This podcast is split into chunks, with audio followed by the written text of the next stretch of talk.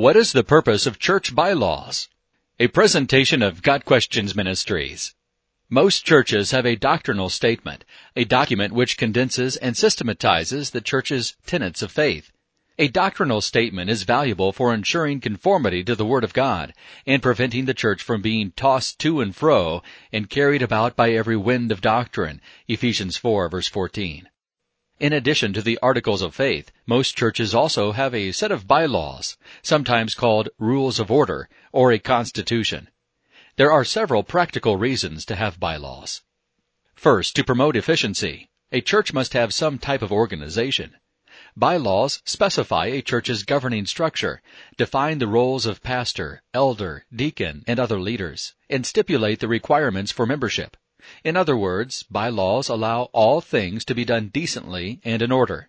1 Corinthians 14 verse 40.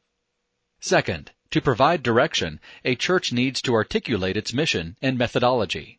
The bylaws of a church are useful in setting parameters for fundraising, outreach, ordination, expenditures, and missionary support.